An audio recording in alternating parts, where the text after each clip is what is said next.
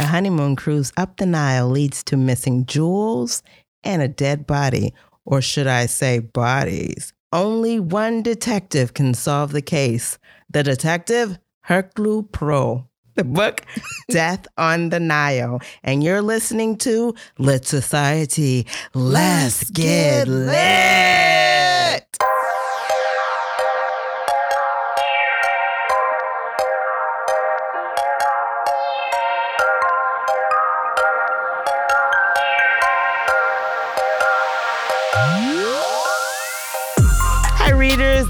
Alexis. And this is Kari. And you're listening to Lit Society, a podcast about books and a little bit of drama. Yeah. Hi, Kari. How's it going? Good. How you doing? I'm making it day by day, one day at a time. How about you? Uh, same. I'm exhausted, as uh, no doubt you are also. Um, but ready to get into this book. You dragged me to see this movie uh, last weekend. Should we talk about the movie too? As we talk I think about we should the- talk about. Oh, I think towards the end, in the, Okay. in the wrap up, I think that would be a nice spot to talk about it. Okay, So why don't we get started? Ready? Yes, already. Each week, we select a theme to discuss inspired by the book that we are reading. This week, the theme is travel the book, Egypt style, Egyptian style. You know, we're going to Egypt. How okay? exciting! I've never been to Egypt. I'm ready. Okay. Me either. Well, right now there is a travel ban. Okay. I mean, not a ban, but an advisory within the states. Okay. So you got to be careful if you're going to go there. Um, in this book, we go to Egypt, right? Death on the Nile. The Nile is in Egypt. So I thought it would be fun to look up places that are talked about a bit in the book. All right, well, let's jump on to Egypt. Egypt is one of the earliest civilizations on earth and has more than 6,000 years of recorded histories. History. It's transcontinental in that it tra- straddles both Africa and Asia. And there are approximately 105 million people living in Egypt. Guess what, Kari? Most of them live near the Nile. So 95% of the people in Egypt live near the the Nile. Do you can you imagine why that might be? Sure, I'm sure that was um, a center for trade. Um, I know for sure it was in the olden days, and even now it is a source of um, commerce and income. So, of course, um, homes and towns pop up around the river, along the river. Yeah. And I talked to a friend that's in London that's been that's in England and she's been quite a few times and she said every place else is a desert.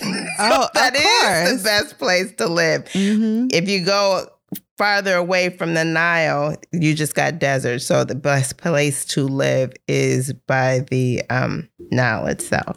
So that's why it's there. Um, Cairo is the capital and the largest city in Egypt. Their official language is Arabic. Egypt is the driest and the sunniest country in the world. That's what it says. It rains during the winter months, and their economy depends on agriculture, media, petroleum imports, natural gas, and tourism. One popular tourist destination is the last remaining wonder of the ancient world. Do you know what that is, Kari? The pyramids. Yes, it's a pyramid. it's the Great Pyramid of Giza. Yes, it's a very popular destination spot. So now yeah, that Beyonce we went actually, there and they was mad because she had on the outfit from um, Get Me Bodied. And they was like, um, respect the culture. I don't know if that's true, but that is kind of what I read. Moving on. okay, I take you at your word. Okay, um, we're gonna now that we're in Egypt.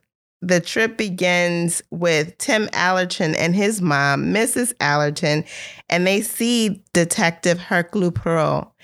And they're at a hotel called what, Kari? Do you recall? Mm-mm. The Cataract Hotel. Yes, the Cataract you. Hotel. so the cat. See, I, I mean, I'm not going to ask you too many questions, but I, just a few. Okay. I, I hope you read the book. Did you read the book? I'm so tired. Y'all remember Kari's always asking me that? I only remember. Did you read the book? Did you read? I read book? it last week, and I'm okay, not quite bring. I don't want to hear the excuses. Let's pause. We're gonna move on. Okay. All right. Then. All right. So at the Cataract Hotel, they're having a little food and whatnot. Mm. And um, the Cataract Hotel is in Aswan, and that's located in the southern part of Egypt. And it's a busy market and tourist center. And it's a great way.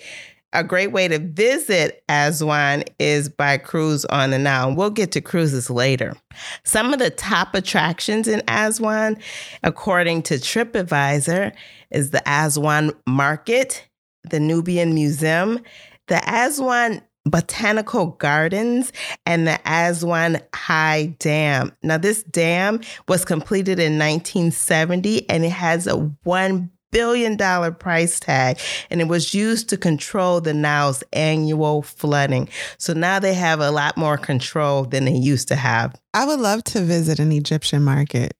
That sounds yeah, amazing. me too. And they're Mhm. very common. hmm So, do you think that hotel exists today? The cataracts. ca- I don't yeah. know. Yes, because you asked. You are right.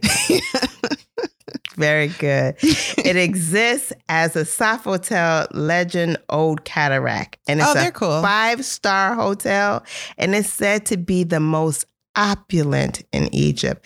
I saw pictures. I believe them. Ooh, Okay. let me follow them on Instagram. So listen, the Cataract Hotel, that was interesting to me because when I think of cataract, I think of eyes, right? yeah, but that's not exactly. exactly what they're talking about. In a section of the book, it says this morning, two launches had conveyed all the party to the second cataract. I do you know what the second cataract is? Mm-mm. Neither do I. So I had to look it up. I'm still not completely sure. And readers, if you know, please share me, enlighten me. There is a sec there are sections of the Nile where the water is fast moving and shallow, and it has small boulders and stones on the riverbed that make it difficult for boats to get around. And they call these areas cataracts. There are Mhm. six of them. Two of them are submerged underwater over time. And then I think with the building of the dam, that had some play into that. The rest of them are alive and well. But that those are cataracts and those are in along the Nile. Next, in the book, they hop on a steamer called the Karnak to take them up and down the Nile. And you can do that too, but maybe not on the Karnak.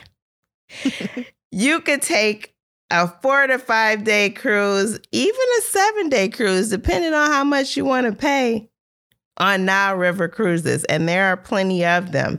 Let's talk a little bit about the Nile. The Nile River flows some 4,100 miles until emptying into the Mediterranean Sea. And today, that river continues to serve as a source of irrigation as well as an important transportation and trade route. The Nile River flows from south to north, and I think that's uncommon. I don't know about that geography stuff. so, Me neither. um, through Eastern Africa. It begins um, from the waters that flow in Lake Victoria. You heard of that? Mhm, Yes. Yeah. And Yeah. it empties into the Mediterranean Sea, as I mentioned before. And it is one of the longest rivers in the world. The Nile River, not only does it flow through Egypt, but it runs through 10 other African countries, including Burundi, Tanzania, Rwanda, the Dominic, excuse me, the Democratic Republic of the Congo, Kenya, Uganda, Sudan, Ethiopia, and South Sudan. I'm telling you, that river Wow. is long. So you said one of the longest rivers. It's not the longest. Okay. But yes, it says one of the longest. This is the National Geographic Society. Okay, so they says, well, then they know. I, I wonder what's 'em. longer. Okay, I'm. They have um, taught me long enough. I can believe them. for real. um, cruises on the Nile can go from the Aswan from Aswan to Luxor, and that's mentioned in the book as well. And they take four days on that trip, and then from Luxor to Aswan, five days. But you could choose, you know, your accommodations. There are like one site I found has like um, four different cruise packages. They got a standard package, a deluxe package, a ultra deluxe package, and a luxury package. How much are they? Can we go? I think the lowest We'll price take the lowest I saw, level. Uh huh. I think the lowest was like three something, and then the highest was like fourteen hundred, like per, you know, Night. day. Yeah. That's not bad. Fourteen hundred dollars per day at the highest level. So it starts at that. It's just Oh, it starting. starts at that. The- yeah. I mean. I could see it though for like three days. no, four days or five days. Okay. I mean, okay, and you can split that with somebody, huh? I mean, if I go by myself, I ain't splitting it with nobody. so six thousand dollars for four days. I split that with you. That's three thousand each. Why are we here? Let's go. Because there's a travel advisory. I don't care. I ain't gonna lie to you. I don't care nothing about Okay. that. Go ahead. okay, so if we take Aswan, we talked about Aswan a little bit, and now we're here at Luxor because we've been on this fabulous five day cruise, okay? or actually Mm, four days. And we arrive at Luxor. So let's talk about it a little bit. Um, it's a modern city. And from what I understand, the friend that lives in England says it's all very modern. It's all very modern. She ain't And all- been there. Oh. Has she? she said she's she said actually I think she said they used to go sw- swimming okay. In the Nile? in Egypt. she's been to Cairo. questions. She's been to Cairo, so she's been there and someplace Well, else. Don't put me to the test. Okay. So she says it's very nice, and they used to make regular trips, but because of the travel advisory, they've not gone. She says so. Um, I'm sorry, I'm messing up your story. If you hear me out there, okay. You could chime in and tell us at any time. Okay, so according to TripAdvisor, the top spots include Valley of the Kings. Are you familiar with Valley of the Kings, Kari? Mm-mm. Okay, so Valley of the Kings is um, this is a valley that for a period of nearly 500 years from 16th to the 11th century BC, rock cut tombs were excavated for the pharaohs and power uh, and powerful nobles. So it's just like a valley of, you know, tombs of dead people. Yeah. Yeah. But probably like um extravagantly uh formed. Yes, That yes, sounds yes. very interesting. There's a Luxor museum, and you can also find the tomb of King Tut there. oh, I've been you- there. In Vegas. Go Oh, ahead. Okay, um, I have. Gonna- no, it's just the so you know, same.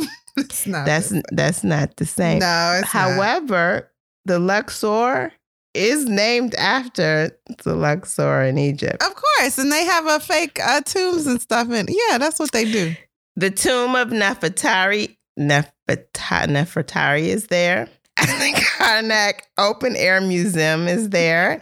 and you can get hot air balloon rides in Luxor. That sounds amazing. Doesn't it? I would love to go there. And if you just look at pictures, they're absolutely beautiful. So I've been adding this up as you've been talking. If we start at the cataracts, um, that's about six thousand a night. I looked it up, so we can split that. Then we gonna Oh. get on this boat, hmm and Mhm. that's gonna be about six, another six thousand. So we at twelve thousand Oh, now. okay. Six Sure. thousand each. That's fine. We are gonna spend money in the markets. We done already decided that. It's a so given. that's another thousand each. You know, let's be real. We like things, things. just like one of the characters in the book. So let's say that's seven thousand each. Then we got to go tour the Luxor, of Mm-hmm. course. Of course. Maybe that's another thousand. But wait, we haven't been to Cairo yet. Oh my goodness. So we gonna drop off in Cairo, okay, which is an ancient city that is quite a modern metropolis, okay? Fast course, life, yeah. speedy life, big city life is what you're gonna find in Cairo. And according to TripAdvisor, you could pop off in there, spend lots of money. There's museums to be seen, okay? Always museums. Of course, the Nile River, Cairo Festival City Mall. Actually, there's a giant cave church there. I saw it on picture. It looks amazing. um, City Stars Mall, uh, and of course, you can make get lots of tour private tours off to see like the Sphinx and all kind of stuff, and then camel rides. Would you do a camel ride, Kari? Of course. Yeah. So must do, must do, must do. Mhm. So we done lived it up. But the book also mentions a few other spots, and I want to talk a little bit about those. Remember, oh, I don't want to go in too deep, but I will mention the place called Abu Simbel. Simbel. Do you recall that place? No. Oh, I don't know if you're going. to Did you really? Did you read this book? I didn't take note of the places. I was trying to figure out who committed the murder. Okay. Your area of focus is all wrong, ma'am. all wrong. Anyway, this place, Abu Simbel, is two massive rock cut temples that are in the village of Abu Simbel. And they are temples that are built as dedication to Ramesses II. The temples were relocated in 1959 so that they wouldn't be submerged underwater by the Oh, wow. creation of Lake uh, Nasser, which was created as part of the creation of the High Dam. Hmm. Oh, okay. that's So, this isn't um, global warming. This is a dam created a lake that happens. So they had time to move the temples first. Yeah, Mm, yeah. Interesting. Mhm, They wanted to save them. It mentions Elephantine Island, and I think it's just mentioned once in the book, but Poirot says it enchants me. The black rocks of Elephantine and the sun and the little boats on the river. I like that line. Anyway, it's located right in the middle of the Nile River in Aswan. It mentions Nubia, which is um, along the banks of the Nile between Egypt and Sudan, but really close to Aswan. And then the Wadi Halfa, which is a city in Sudan that's on the shores of Lake Nubia near the Egyptian border. So that was our little trip to I love it. Egypt. I love it. And um, we could head on out, fly back to the States if you want to, or we can stay a little longer. Let's stay. I'm tired. Okay, me too. Why don't we take a quick break before Thank we you. jump into the context and author? Sure, let's do it. Okay.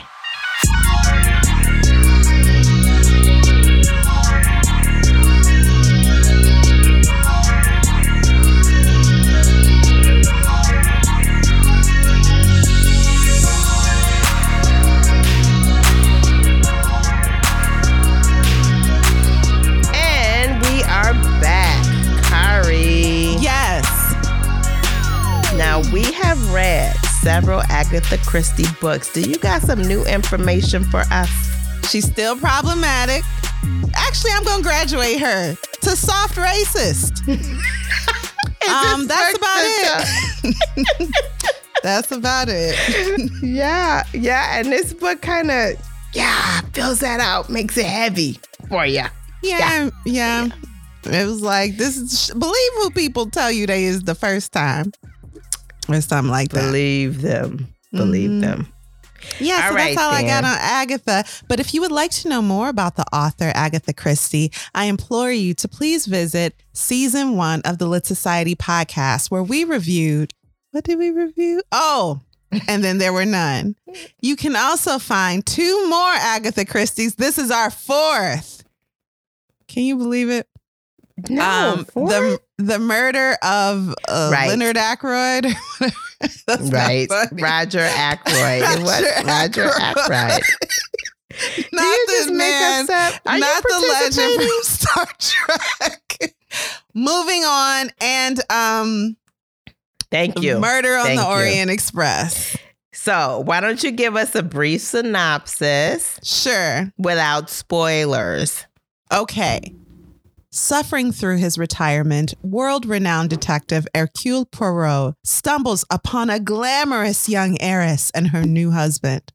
Quickly, he discovers a love triangle that ends in murder. Wealthy and beautiful. Murder. Wealthy and beautiful, the victim is not short of enemies, but the person who did the deed was especially close. Will Poirot find the culprit before another life is tragically cut short? Alexis, were your what were your first thoughts of Death on the Nile? Well, it's another Agatha Christie book, and I'm usually pretty excited to read her works still, even though she's filling up the races. She's getting all the ticks on her race card. Mhm, uh, yeah. racist card. Um, so this is the fourth Agatha Christie book we've read. Again, which has been your favorite? and then there were none. Who do you think would enjoy reading this book? Fans of Agatha Christie, and that's that on that. Yeah. You know what? I just learned a friend has, I think she said 17 copies. Not copies, Books but by Agatha.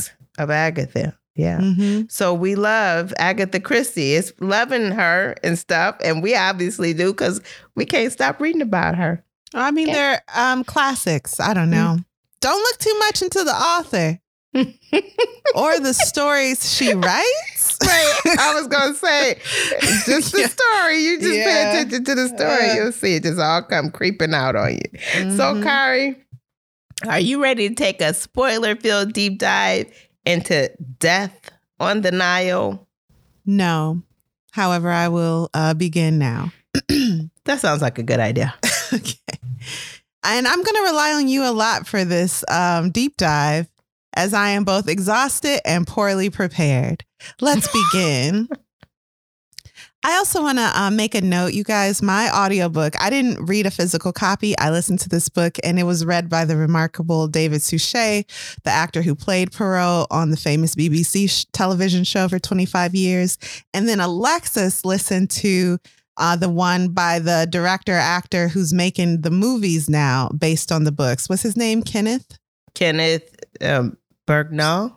Sure. Um, but we both liked our audiobooks. So Mhm. there you go. It's something to put in during your commute, maybe. Shout Here out. we go. Mhm. Part one Beauty and Bucks. So Lynette Ridgeway Doyle is an unreal beauty. She's got um like golden hair, beautiful body, and what's worse, she's a millionaire. She got golden hair. Yeah, they mentioned that a few times. Also, her body. Everyone's like, "How dare she have such a wonderful shape?" Little kids are like, "Gaga goo goo, ooh, the shape on her." So it's like, okay, we get it. She recently purchased a lavish estate with plans for renovation. She's kicking out all the poor people who live on the land to make way for her swimming pool. Listen, Lynette is old money. She's 20 years old and dating a man everyone expects her to marry within a year. His name is Lord Charles Windlesham. Also, um, Charles's family estate is like a little bit undone. He's like, um, he's like a woman in a Jane Austen novel where you're wealthy, but somehow you're poor. So uh, everyone, no one really knows his family's going broke, uh, which you know, perhaps is part of the reason why he's so eager to marry Lynette, but only part of the reason because he does really love her, uh, apparently. He Also- does. Forget him immediately because he is not going to play a huge part in this story.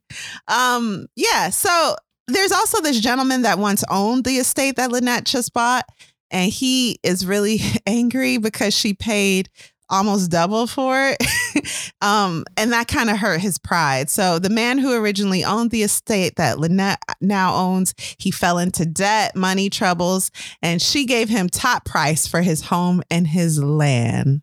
The devil she is. That's what people say. And you mad? Why you mad? I know. Take your money and run. so men's prides are fragile. And this is later confirmed as we start our story with two men gossiping about her business while watching her walk into a post office. It all seems wrong to me, one of them says. Money and looks doesn't seem fair which I agree with. I've said that before. Uh, Alexis told me. Yeah, so. you have. But I don't know why that's a problem. Back at the abode. So Lynette has this friend that's like part of the circle of wealthy people, but like is very uncouth. She tacky and um, a gossip. And her friend's name is Joanna. And Joanna is sitting in Lynette's room, basically rolling her body in all of Lynette's lovely possessions. She's like going through the girl's closet, like, oh, how much this cost? This silk? Oh, this nice. She's basically Tiffany Haddish in this book. So she's like, Are these pearls real? And Lynette's like, Well, yeah. She's like, Can I wear them just tonight? and Lynette's that would like, be um, nice. Um, sure, I guess they're insured, so it's not a big deal. Um, one thing that Joanna says that is poignant, though, is like, Lynette, you have gotten everything you wanted in life because you're not just good looking, you're not just wealthy, but you're also intelligent. I wonder what will happen when you finally find something you can't have.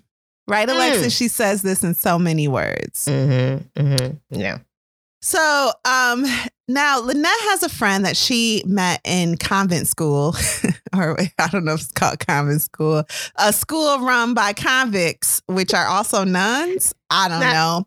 Not so, convicts. no, no, Kari, not convicts. Convict. They won't. So they got out of um, school, and the friend's name is Jacqueline. Now Jacqueline was of the upper crust but then her family got broke. And now Jacqueline is like basically poor. She actually even has to work.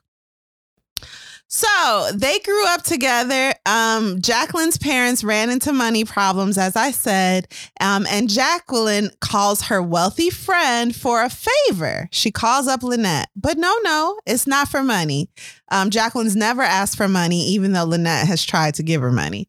Um, Jacqueline's too proud and she just loves Lynette. She's like, I don't want you for your money. I don't even care about the money. But Jacqueline is in love now with an equally broke beau. She got hopes- a boyfriend. Where's her boyfriend? And what does she want from Lynette? How? What does this have to do with Lynette, Alexis? she want her boyfriend to be hooked up.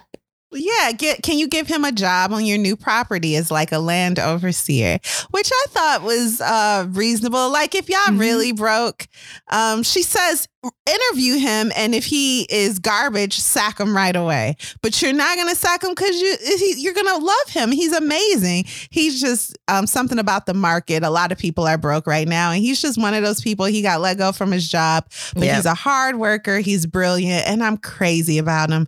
And if he doesn't have a job we can't get married so please give him a job. And we could like live on the property and see you all the time. It, this is like my dream lynette. Please. That's jacqueline. Where's like like besties, and mm-hmm. this would be like the best thing ever for us to be together again because you know we don't see each other a lot now. Right.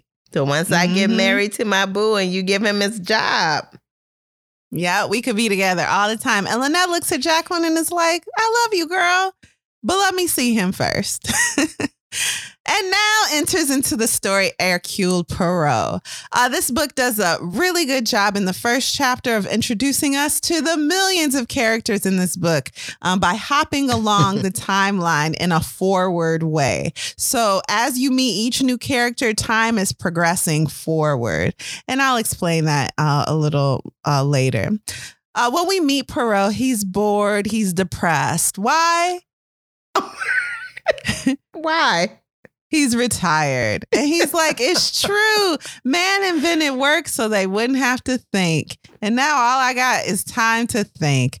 So he's looking around this hotel that Alexis was um, talking about earlier. And everyone looks so happy. And he's like, these poor young people, they don't know how miserable life is. Hmm. um, so he notices a couple across uh, the room. And um, he's shaking his head at him because he notices how hopeless, how hopelessly in love the woman is. The man, it can't be said. Although they both look really content together, the woman, Hercule reasons, cares too much. Yeah. That woman is Jackie, and the man is her beau, her broke beau, Simon. Mm. Looking at them now, Hercule doesn't know them from Boo, um, but he can just tell that this woman is lost in love, and the man is more cool, reserved. Such emotion never ends well. That's what he's thinking to himself. And then we move along to um, we- found ourselves sitting at a table with an older woman and a mama's boy of a son. They're the Allertons. so this is Mrs. Allerton and Tim Allerton. And although they're like, you know, yeah, mama's boy and the mom, they're kind of cute together. Like, yeah. um, it's not to the point where the mom is so jealous that she only wants her son for herself. She would actually love for him to like go out and meet people, but they they're friends. It's like they're friends. Yeah, And they're she's really like- good friends. Yeah, so Tim and his mom are really great friends. And she's like, You spending a lot of time with your second cousin. And y'all know when the cousins come out, somebody dating a cousin. So the Mhm. mama is like, Are you dating your cousin? Because I don't really like her like that for you. And he's like, adamant, no, mom. Like, you're the only woman I want to spend time with in the world. She's like, I wish it was more young people around here for you. Was like, even your mama think you need to go out and meet somebody. She said, "Get something to do, son." Yeah, yeah. So they're sitting at the table, and Tim is reading the gossip section to his mom out loud, which details how Lynette Ridgeway Doyle, you remember her, the heiress from the beginning, the beauty we met, is engaged to who? Who is she engaged to, Alexis? the Simon Doyle. Simon? Mm-hmm, child. Jackie's Simon. That's right, kids. Simon. the love of her friend's life. Lynette is now engaged to that person. That's the love of her friend's life. Lynette has stolen her friend's man and they are soon to be married. They will honeymoon for a month in Egypt. Yes. Well, okay. We are then taken to a conversation between two men, one named Rockford and the other named Andrew Pennington. Now, pay attention to Andrew. Andrew seems to me, as I'm reading this, to be Lynette's uncle. He's not. He's like a play uncle. He was friends with her dad, and so he became quote unquote Uncle Andrew to her. Andrew has just received notice that Lynette's married now. So we done skipped the engagement. They now married. Uh huh. And something about it seems to have upset both Andrew and Rockford's plans. So Andrew decides to catch up with Lynette in Egypt. So he's going to go to Egypt where she's honeymooning and pretend it's all a coincidence and he had no idea she was going to be here. And that sounds like a plan and he's off. That sounds shady. Now, that sounds real shady, right? So what are you thinking right here? Like somebody gonna die? Because we already know it's gonna be a murder. Yeah, yeah. I think somebody's gonna die because why is he going and you know pretending like he didn't get that notice? That seemed real suspicious. hmm Why is he being deceptive? It's funny. Um, when we read the murder of Roger Ackroyd, I was shocked when someone got murdered, and I said, "You dummy! It's in the title." but now I was ready. So I'm looking for who gonna do it. Okay. So uh, now to the Carmichael uh, people. So Carmichael Grant and Carmichael is a law office, or as Alexis would say, a barista office. Oh William goodness. Carmichael and his nephew Jim are reading a letter from Lynette. So obviously these are Lynette's lawyers. Um, she's letting them know she ran into her trustee, Andrew Pennington, in Egypt. You see how we went ahead. So first, Andrew was planning to go to Egypt, and then we are in the Carmichael Grant Carmichael office, and he's reading a letter from Lynette, like, "Hey, I just ran into Andrew. I love this." So the story just keeps pushing you along in time. And he's like, mm, now Lynette ain't no fool, but some about this is foolish. So he Mm. calls his nephew into the room. Come here, boy. so the nephew walks in and is like, uh, yes, uncle. And he's like, would you like to go to Egypt? So Mr. Carmichael is sending his nephew, also Carmichael, to Egypt. Mhm. Mm. Guess who else is in Egypt with plans to run into Lynette and her new bridegroom? That's right, Jacqueline. So, Jack- Jacqueline is on the shore waiting for them as they come up off of some uh, grand boat or something they own. And Simon, the new groom, is visibly angry and it looks like he might even hit Jacqueline. But then he notice, notices someone watching and he stops himself. Who is that someone? That's right, Hercule Poirot. Um, because Poirot is va- vacationing in Egypt, and truly, this is a coincidence. He's bored with his life and he's like, well, let me just travel for something to do. So Simon notices Poirot, and before he like knocks Jackie out, he stops himself. Lynette whispers to Simon, What will we do? Jacqueline is like just showing up wherever they are like, hey, y'all, hey. while they were dating and now on their honeymoon. And she's just looking great and just like, she don't do nothing. She's just like, hello. Like, okay. First it was weird, then it was sad, and now I'm a little scared. so at dinner that evening, Lynette approaches Poirot and she wants to hire him to get rid of Jackie in some legal way, you guys. Um, so everywhere her and Simon goes, Jacqueline follows. Lynette can't stand it and doesn't feel she should have to put up with it. Poirot tells her about a couple he saw only two months ago. And this is when we're made to understand how quickly time has went by, but how short that time period has been. So um, both the the man and the woman were obviously in love, says Poirot, but the woman even more so. That was only two months ago.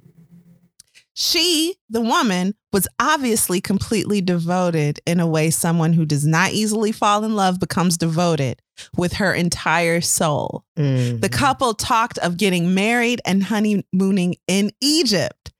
That was two months ago. Poirot is like, um, you know who you is, uh, Lynette? You David, when he had stole Bathsheba from Uriah. um, so don't expect any pity from me. I mean, did Jacqueline hit you? Is she what? I don't know.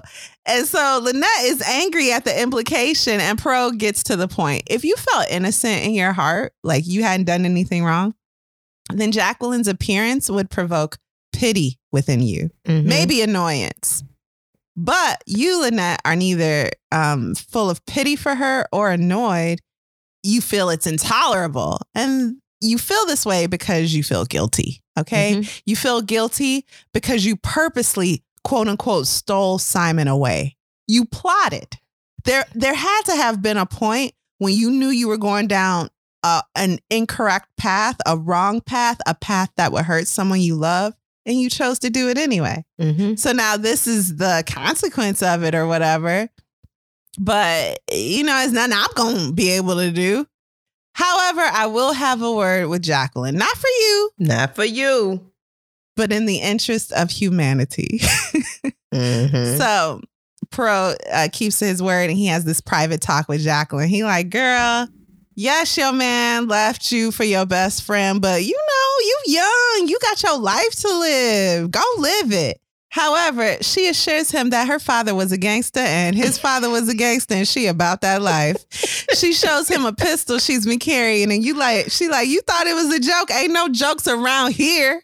My name ain't first name Steve, last name Harvey. I'm Jacqueline. Say And something. so, hmm So it's a small and discreet pistol that she shows Poirot, like with her initials engraved on it. Mhm. She bu- she bought it with the intention of killing either one of them. She says, "I don't know which one I'm gonna kill yet, but I'm probably kill one of them." Pick one. Um, you pick. I don't really care. So while divulging her intent on evil, Jacqueline knows, notices like a man hiding in the shadows, listening to her conversation, and so she's like, "Oh." And then it's like awkward. And it is like that. It was like that too. And she's like, I just saw somebody um while they was listening while I was divulging my plan to kill. And Poirot's like, whatever, it's dinner time, and I'm Belgian. Belgium. Wait, what are Belgian people? Belgish? I'm Dutch. Okay. Wow. Wow. Later, Later, Poirot has a conversation with Simon. Simon is the man in this situation. And as he's talking oh, with him, dog. oh, look at Alexis not on the side of the man. That's how you know Simon wrong. Dead wrong. So um Simon um Poirot notices is an Englishman and it's typical with Englishmen, he's immature. Life's a game to him and he's not taking this seriously. This is Poirot talking, not me, y'all. Um and so to Poirot, everyone needs to take Jackie seriously because you know she got a gun and stuff. And oh, Simon, she got a gun. And Simon's like, she wouldn't do anything with that gun. And Poirot's like, mm, mm, mm, mm. Just as Jacqueline expected, Simon reaffirms to Poirot that he left Jacqueline because he didn't love her more than she loved him. And it was making him feel trapped. This woman loved me too much. I can't be having somebody love up on me like that. Ooh just possessive. I'm sick of all the love you're giving me. then the bright light of Lynette shone down on little old him, and he was taken away in his love for her instead. It just couldn't be helped. And this is something that Lynette and Simon say that make the me angry. sun came out. Okay. and you know, Jacqueline was like the moon. And who sees the moon when the sun is out? Not me. That's Not Simon. me. Not me.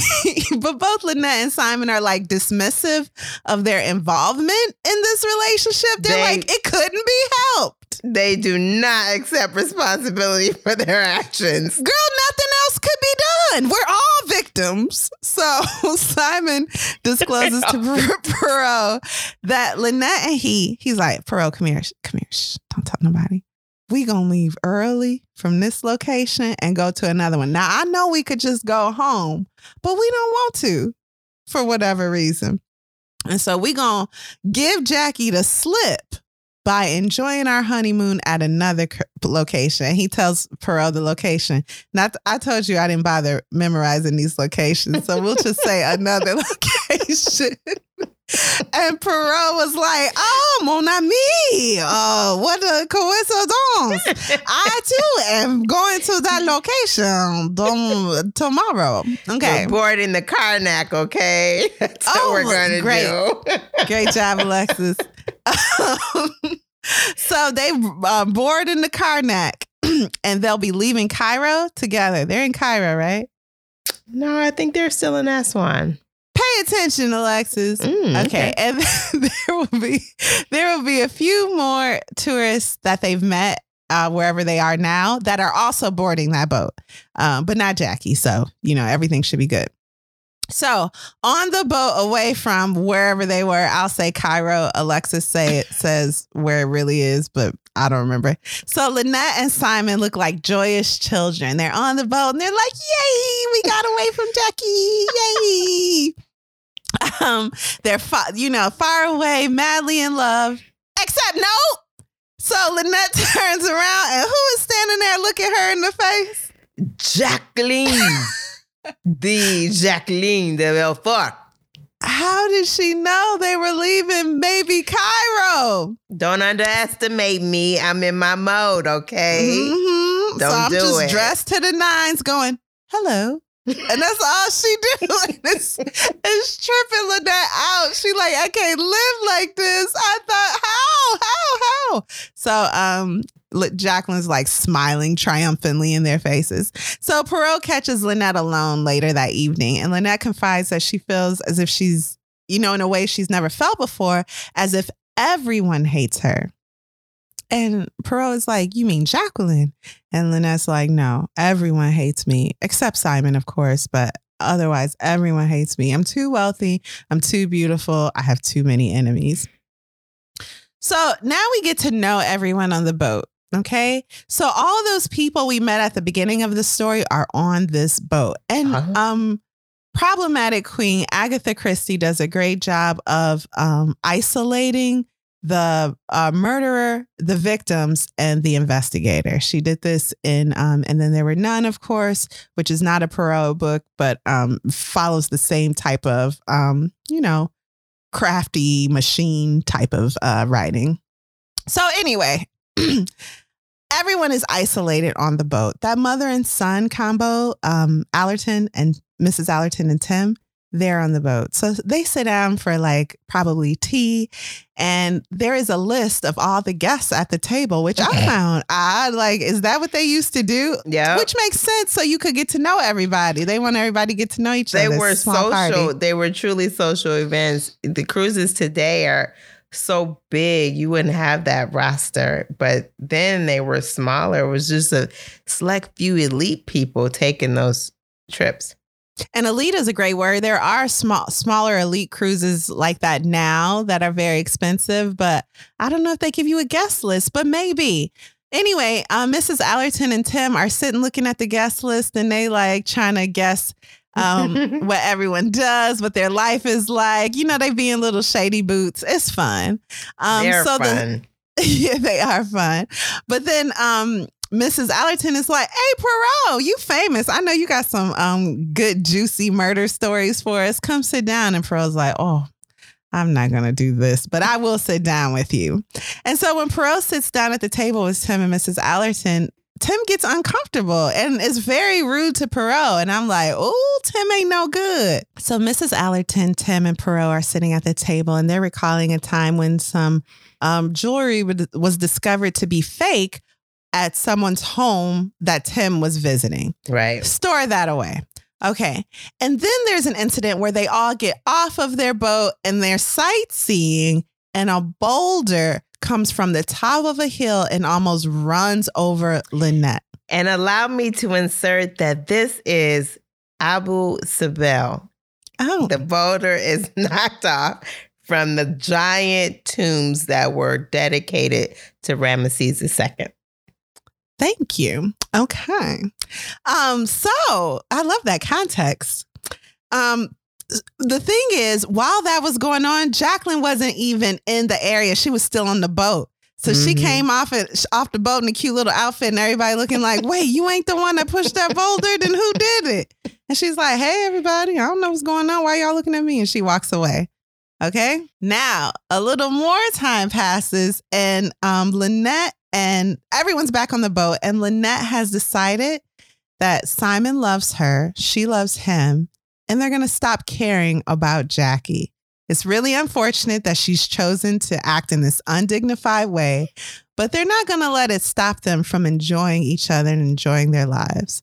When Jacqueline realizes that they don't seem to care anymore, she becomes visibly distraught and she starts drinking. Okay. You know what? I'm just, I'm very upset that they keep calling her undignified as if their behavior, their behavior is not the epitome of no dignity. And this is the part of the podcast where Alexis tries to justify the wrongdoing. However, yes, they are both wrong in this case. But I mean, what Jackie's doing is undignified. She should go live her life. Both of these people are trash, obviously. Stop getting dressed up just to show up where we are. That's crazy. Is it bad though? Is it? But you're right. They're very they're they're acting like we're victims. And I mean, they kind of are. Well, well they whatever. are not victims. They are not. They dirty. They low down dirty. And uh, so this is the point of the story where all of that is put on pause because they shooting. they shooting, y'all. So, like I said, Jackie gets drunk, and then Jackie or Simon are arguing, and then Jackie is like, I- um, I forget what she says, but Simon is like, you know, you're trash, and I'm so happy. I'm relieved that I never married you. You are a nuts. And so she takes that beautiful little gun she has out of her purse and shoots Simon. But he's not dead because she shot him in the leg. She was generous. Now, I didn't go through all the characters. However, uh, you should know that there is a Mr. Fanthorp who is on the deck and says that, um, you know, he can help. What Simon's like, um, go get the doctor for me, Mr. Fanthorp.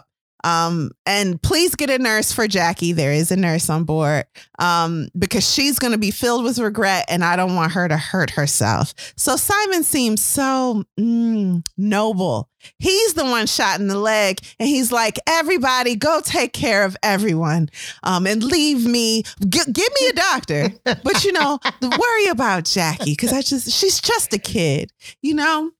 And she didn't know what she was getting into. While Simon is brought to Dr. Bessner's cabin for treatment, Mrs. Boyer, who's like the quote unquote nurse, gives Jackie a morphine injection so that she doesn't hurt herself. And then they rest until the next morning, both Jackie and Simon in their respective rooms. Because Jackie's like, I, I love him. How could he'll never love me now? Which that's likely because you shot him. So, you know, that happens. Well, anyway. True. he deserved it and stuff. There's also a, a, request made quickly after Simon is shot um, for Jackie's gun to be retrieved because Simon doesn't want, you know, there to be an investigation and then Jackie to get in trouble. So someone goes to get Jackie's gun, which was like kicked under the sofa or some type of seating arrangement at the time, but no one can find it. Like the gun is now missing. Dun okay? dun dun. Mm-hmm. Simon is also like, please don't tell my wife because this is all like, it's too much. So I just wish it didn't happen. It happened though. So just look after Jackie. Don't tell my wife. Get me a doctor and someone please find that gun. Well, the next morning, Lynette is found dead in her cabin. Oh my goodness. That's sad. Now, all of this occurs and I'll say the first third of the book. The first yeah, third, maybe that's a good thing to say. And then in typical Christie fashion, we bring all of the characters out like pus out of a pimple and we dissect each and every one. When at this point I'm like, I know what happened. Did Do you, what you? did you think? What did you think? At the, remember, Lynette is just shot. What What did you think happened at this point? So Who do you think shot I Lynette? I just love to take stories page by page. okay. I don't make predictions. I just go along and try to keep up and say, hmm, maybe they did it. So I don't I like have that. anybody for you. That's right. You're escaping in the story, not trying to figure it all out or mm-hmm. whatever. You're you're enjoying the way it was written. Okay. Well, let me describe the scene to you guys a little bit. So, um, Lynette's laying in the bed. There's a burn mark on her temple, which means that the gun was held very close to her skin. And there's a J written in what is assumed to be blood in the wall across from her bed. So, um, despite Jackie's threats prior to her death, the doctor explains that Jackie could not have been the killer. Um, neither could Simon, of course, because he was under the doctor's care the whole night. But everyone else can be a suspect for um, reasons. That's a lot so, of people. Mm-hmm. Mm-hmm. And everyone seems guilty. The pearls um, are also lost. Like Lynette's pearls are stolen. Um, but then they're found, but then Poirot discovers that the found pearls are actually fakes. So you didn't think anything at this time? No, no, I'm still just following this. story. So, like we said, um, Tim Allerton and Mrs. Allerton are so um, I mean, they're the they're the the son mother team, but they're cute. Like they're fun to be around in the book. And at this point, I'm like, oh no, Tim killed her. I don't think to steal the pearls, but something went wrong. He obviously killed her because that little comment about how the jewelry at the woman's house he was at was fake. I was like, he switched them out eh, or something. Mm. So, do you have a killer in mind at this point? Yeah, I'm thinking it's him. I'm thinking Tim Allerton, and I hate it, but um, Tim Allerton must have done it. Spoiler alert, he did it. um, so during the search for the pearls and the murderer too, now we got two things we're looking for. Of course, the murder takes uh, precedent.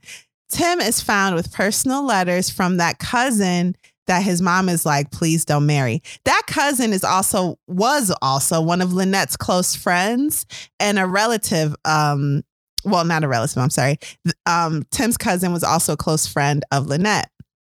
As introduced earlier, that cousin was very close to Lynette. They shared many moments together and they visited one another quite often. Also, Stewart's she said she's on the come up. She don't believe in um Right. penniless friends. So no, that wasn't her. That's is. Joanna.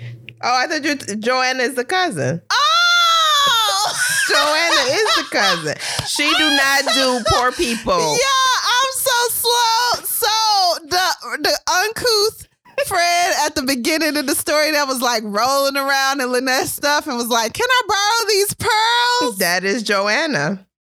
That is Tim's cousin, Joanna. Yeah. Oh, Mhm. Duh. Well, I'm gonna um this of course our deep dives always include spoilers, but I feel like I need to um spoil it bit by bit as we investigate each subject um suspect. Okay. So, Tim Allerton, I'm like, he did it. Well, you guys, um, as Alexis was uh, um, telling us just a moment ago, Joanna made the comment that I don't keep friends with troubles because sooner or later they're gonna come to you with their troubles, and who got time for that? Yeah, and I might sound cold. she was like, but everyone feels that way, you know. They just pretend like they're good people, and then one day they're like, I couldn't hang out with Bobby Sue or Joe because they troubles changed them. It really is a, ch- a shame. um, so that uncouth woman is Tim's cousin, and she borrowed the pearls so that uh, Tim could make a copy of them without ever having been connected to them. He then arranged to um, swipe them on this boat.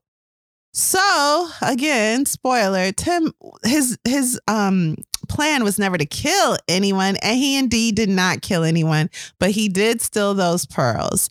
Poirot figures this out, and the real pearls are handed back to Poirot. Tim's also like, I'm like into somebody on this boat, and I want her to marry me. It's two f- couples that get married in on this murder boat. I don't know. They falling in love and dating around Wait a the minute. bodies. It's a murder cruise, not a boat. we doing it big time, honey. So Tim is like, if she ever finds out, you know, she might not marry me. Um, she does find out, by the way, and she's very forgiving. He, Tim even tells his mom, and no doubt his mom forgave him also. And Pearl is like, you know what? You you just you all um boys will be boys. Yeah. No one will tell. So one of the things that eh, I wonder about Agatha Christie and her writing is how she is so forgiving of some crimes, but the unforgivable is murder. But the other things, you could do whatever you want pretty much in her life except murder somebody. Yeah, yeah. Cause then she gonna put you in a hotel and uh, make you be the last one to die by hanging yourself. Yeah. Um, okay, so Tim's off the hook. Yay. Remember that play uncle, quote unquote Uncle Andrew? Pennington. Yeah, Andrew Pennington. So he has his money tied up with her family. Um, and remember how we were saying the stocks weren't doing so good Mhm. um, and a lot of people were losing money losing their fortunes well he was doing some things to kind of like it sounded like it could be a ponzi scheme whatever was going on he was using money to retain his money um, without it being founded on anything. So th- the problem with that is when Lynette got married, there was this transfer of ownership of all this wealth from her father to her because it either transferred to her on her 21st birthday or when she got married and she got married so quickly they were um andrew was planning for the 21st birthday money transfer but not the quick wedding in two months transfer so he like you gonna get all this money and figure out i've been kind of robbing you with intention of paying you back but i ain't got no money so i can't so Not gonna happen, ma'am. I'm gonna fix you. so um Poirot is like, you didn't want Lynette to find out that you were embe- embezzling money from her estate, so you had her killed. and Andrew's like, uh, first of all, you're right. I didn't want her to know. Second of all, I didn't kill her though. I did kind of push that boulder on her, but she didn't die. So I'm off the hook, right? Can I leave? He said I'm an opportunist. I just I don't be like out trying to purposely do it, but if an opportunity come up, I'm gonna take advantage. And that boulder was an opportunity, and I took advantage, but she didn't die. Can I go? Please. And of course you like, can. Yeah. Just pay back with money you ain't got what you taking. And he's like, definitely, I'll definitely do that. Okay, bye. so he didn't do it. Now, I didn't touch on this, but back when Joanna was rolling around in Lynette's stuff, a maid servant came in and was like in tears. And then she left the room, and Joanna's like, What was wrong with her? And Lynette is like, Oh, poor thing. She was engaged to a man. I felt like I should take it upon myself to investigate who that man was. Turned out he had a wife and two kids. And when I told her, she was just completely uh, torn up about it, po baby. And the And way they wedding like- is off, of course. And their wedding is off, of course, you're right. And Joanna's like, Ooh, Lynette, girl, I know you got some enemies. And Lynette's like, What? Me? so, anyway, another man on this boat is that ex fiance. Yeah. But he didn't do it either. He is mad. He definitely hated her. It's he was like, the woman I married was like a dark woman from over here. And then she went back to her people and I didn't see her, so I can marry whoever I want. That's not how it works. Um, but that's how like, he felt. She would have never been the wiser. I would have took Yeah. care of her and loved her. Forget that other woman. I don't know her. and my children. and my children. And Forget the them too. Mm-hmm. Okay, now we could talk for another three hours and I could take you around in circles like Christie does to us. But instead, let's get to who really did it, shall we?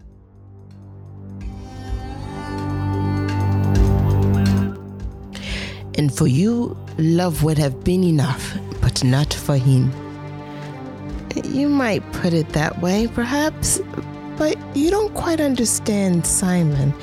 You see, he's always wanted money so dreadfully. He liked all the things you get with money horses and yachts and sport. Nice things, all of them. Things a man ought to be keen about. And he'd never been able to have any of them. He's awfully simple, Simon is. He wants things just as a child wants them, you know, terribly. All the same, he never tried to marry anybody rich and horrid. He wasn't that sort. And then we met and and that sort of settled things. Only we didn't see when we'd be able to marry. He had rather a decent job, but he lost it. In a way, it was his own fault. He tried to do something smart over money and got found out at once. I don't believe he really meant to be dishonest. He just thought it was the sort of thing people did in the city. A flicker passed over her listener's face, but he guarded his tongue. There we were, up against it, and then I thought of Lynette and her new country house, and I rushed off to her. You know, Mr. Poirot, I loved Lynette. Really, I did. She was my best friend, and I never dreamed that anything would ever come between us.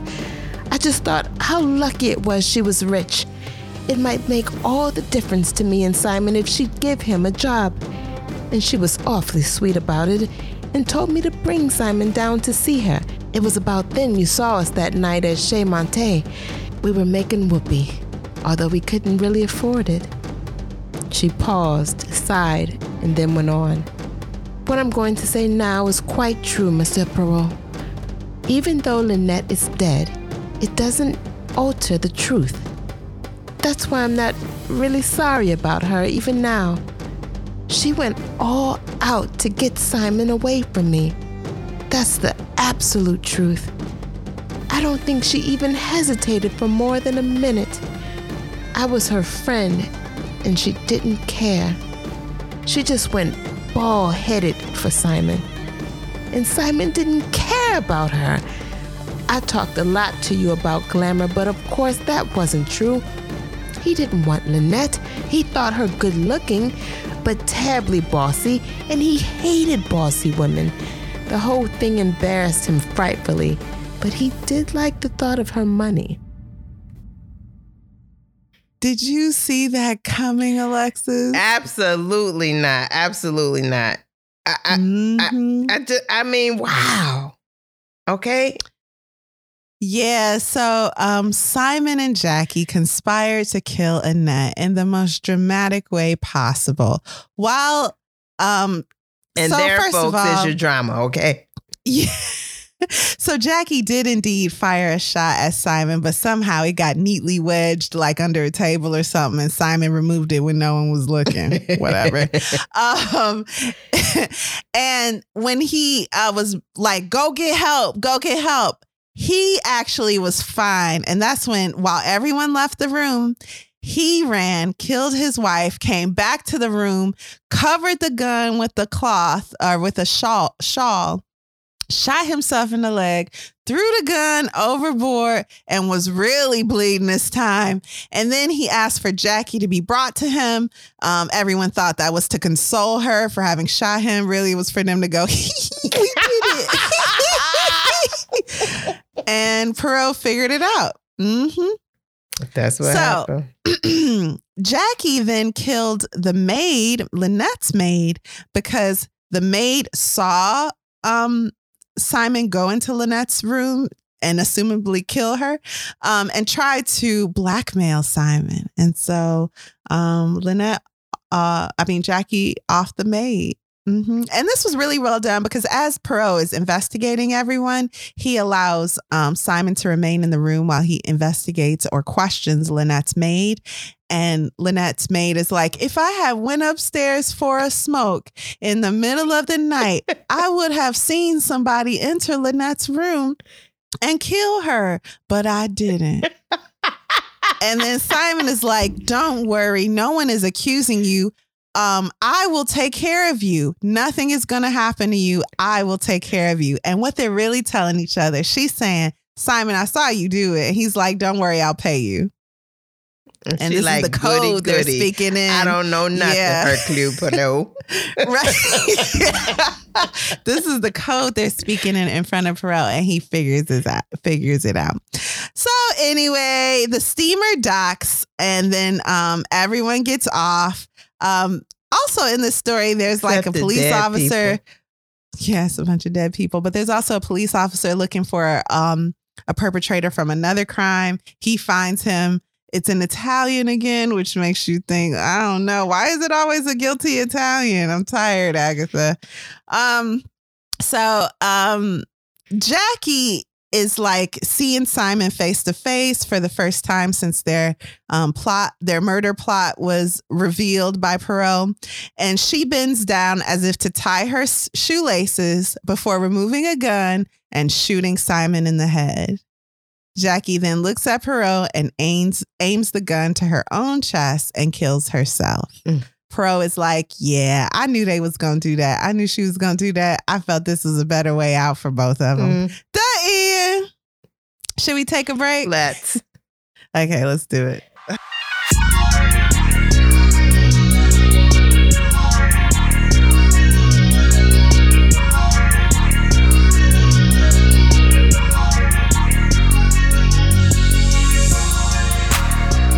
And we're back.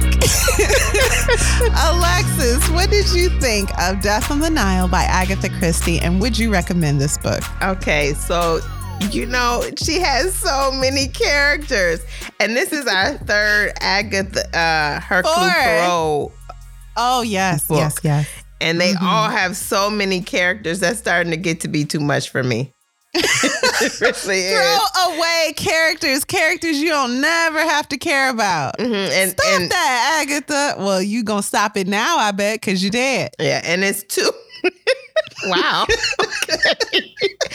it's when you're listening, I think that's absolutely too much. It's too much. So I've been listening to books for a um, a while. It's been hard to get in and sit and read a book, and that has been insane. Yeah, so, and I miss it, and it's affecting me. I like. I need to go back to reading. Girl, I can't you told me anymore. my favorite character, who is Joanna, was the cousin. Now, only because I, I read the I book. Knew, I knew he his cousin's name was Joanna, and I knew Joanna was the friend at the beginning of the book, but I didn't p- put that together for some reason, and it makes so much sense because she borrowed the pearls. Yeah. Duh. Mm-hmm. Yeah, uh. it, and it's only because I read the book, but um, So I enjoyed this story, but the characters are getting out of hand. Okay, it's too many characters. Too many. Well, characters. you know, right, Agatha? Let her know we won't stand for it. also, all this race stuff, we don't like it. You're And- racist. You got a problem with Italians. We we see you, and we Mhm. don't like it. Mhm. and and just the little the little name calling of people. What those things, some of it is funny, but That's then funny. Please continue with the name calling. What did- Simon said, and I don't like it when they're in those bathing suits. Wait, say it clearly. So, um, so Tim, Tim, Tim. is sitting with his mama, and she, he like, "Mama, you so fine," but these other women, what he say? when they in their swimsuits. he said they need to stop wearing them and offends his senses, something like that. He was very um, angry about it. Mm-hmm. Anyway, that's hilarious. So I would recommend it if you love Agatha Christie. You'll love this book, um, and you can still get lost in the story because there's so many directions to go. Um, and lost in a good way, though, right? Lost in a good way. Lost in a good way. And I did like this one a lot. I like the Nile because I, I was able to take in the imagery and see how beautiful it was and some the little parts where she describes the scenery. She doesn't do it a lot, but when she does, I really enjoyed that. So Yeah, same here. yeah. So I, I do and did enjoy the book and I would recommend it. How about you, Kari? Would you um, recommend this book and what is your final verdict? Yeah, there are too many characters. I'm not a huge fan of Poirot only because I feel like he pulls um, evidence from outside of the story, and that's not fair to the reader. However, I don't think that was really done in this story. Mm-mm. I think everything that's mentioned was part of the universe of Death on the Nile, the book. Yeah. Um, so I really like that. That is something that I can follow as I'm reading. Um, I will say, out of the four books we read, this is my second favorite, Agatha. Um, my least favorite is probably Murder on the Orient Express, just because there are way too many people in it. It was the same. This was like Murder on the Orient. Express on water. Mhm. And Poirot even notices it, and he's like, "Hey, reader, do you think this is like Murder on the Orient Express? Me too. Maybe they all did it." And he's like, "Nope, that's not this." Yeah. And so I'm like, "Okay, It is we really running out of though. ideas." But it was well done. Yeah. Mhm. So I would recommend it. I really enjoyed it. I've read it like, or I've listened to it almost twice. Um, which sounds like nothing. But you know, we're really busy. So I made time to do that because I enjoyed the story so much and the way that it was read. I thought Suchet did an amazing job Oh, with his to listen to voices. And I think I'm gonna listen to the one you listen to. They're all available on Hoopla. So don't do like me and get them on Audible. Right. That's silly, and I'll be returning it. Uh, the book and both audio versions are available on Hoopla for free. Yeah. Um, so yeah, that's that on that. Yeah. I recommend it. Wow. What a doozy. It, it was a good book for sure. Um, what are we reading next week, Kari? Oh, I'm reading this right now. This is your pick, A Good Girl's Guide to Murder. Yeah. Mm-hmm. Thank I'm really enjoying it, by the way, guys. I don't want to step on next week's verdict, but read it or listen to this one also because it has a full cast. Full And I love when audiobooks do that. Mhm. And it's YA. And I don't know, I might prefer YA at this time in my life. Everything's so serious. There are things we don't talk about on this show going on in our lives and in the world, and everything's just so heavy. So to read a YA murder mystery, Mhm. it's been a delight. Oh, okay. All right. Um, I love hearing that. That's great news. Uh, thank you for listening to Lit Society. We look forward to meeting up with you next week, Thursday, right here. Same bad time, same bad channel. Lit Society is brought to you by Alexis Anaria and Kari Herrera. Support That's the me. cause by leaving a five star review for our show on Apple Podcasts, along with a comment about why you absolutely love us. Because we, We love, love you, you too. too. If you are listening over the Spotify, be sure to give us a five star rating as well.